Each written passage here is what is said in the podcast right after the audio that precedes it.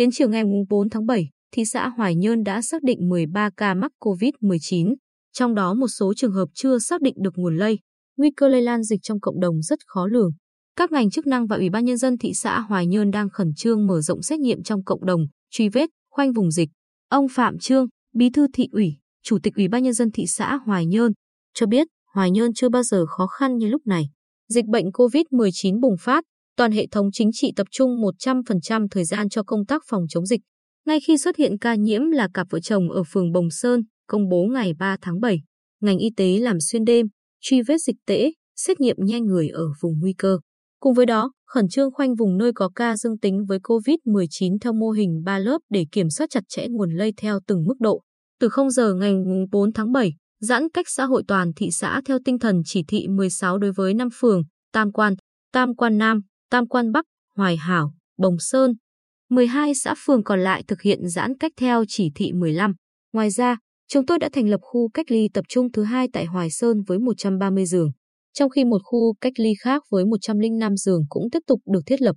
Liên quan đến các trường hợp mắc COVID-19 là vợ chồng giáo viên ở phường Bồng Sơn, Giám đốc Sở Y tế Lê Quang Hùng đánh giá đã có sự lây nhiễm thứ phát trong cộng đồng.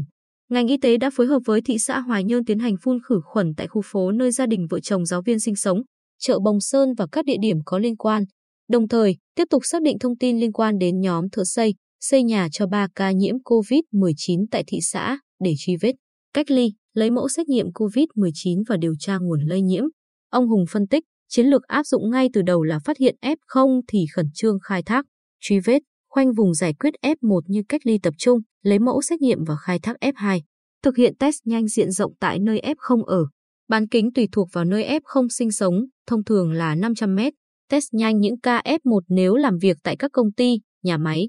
Sau đó tiếp tục mở rộng test nhanh đến các đối tượng nguy cơ khác như lái xe, người buôn bán, thợ hồ, thợ điện, bán vé số, tiểu thương tại chợ.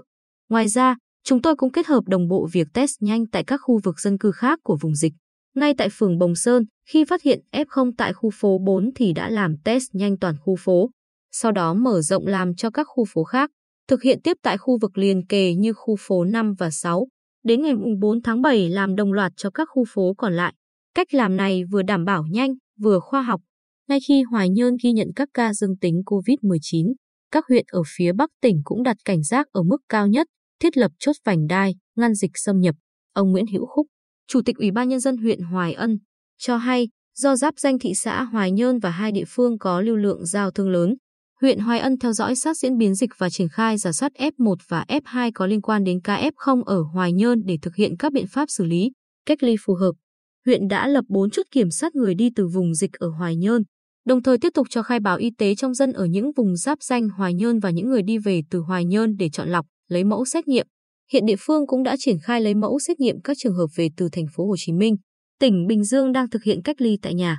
Trong khi đó tại huyện Phú Mỹ, địa phương chỉ đạo các tổ chức đoàn thể phối hợp với chính quyền địa phương rà soát toàn bộ người đi từ vùng dịch về, đặc biệt ở tỉnh Quảng Ngãi và thị xã Hoài Nhơn. Ông Lê Văn Lịch, Chủ tịch Ủy ban Nhân dân huyện Phú Mỹ, cho biết qua rà soát đến ngày 3 tháng 7, chúng tôi đã thực hiện biện pháp cách ly 13 trường hợp F1. Để an toàn, chúng tôi cấm tất cả hàng quán dọc quốc lộ 1A hoạt động, khử khuẩn chợ một tuần một lần, các khu hành chính cũng vậy. Chúng tôi đã thành lập một khu cách ly tập trung với 200 giường và dự phòng một khu với 300 giường, đồng thời khảo sát lên bộ khung thêm một khu cách ly khác với 250 giường.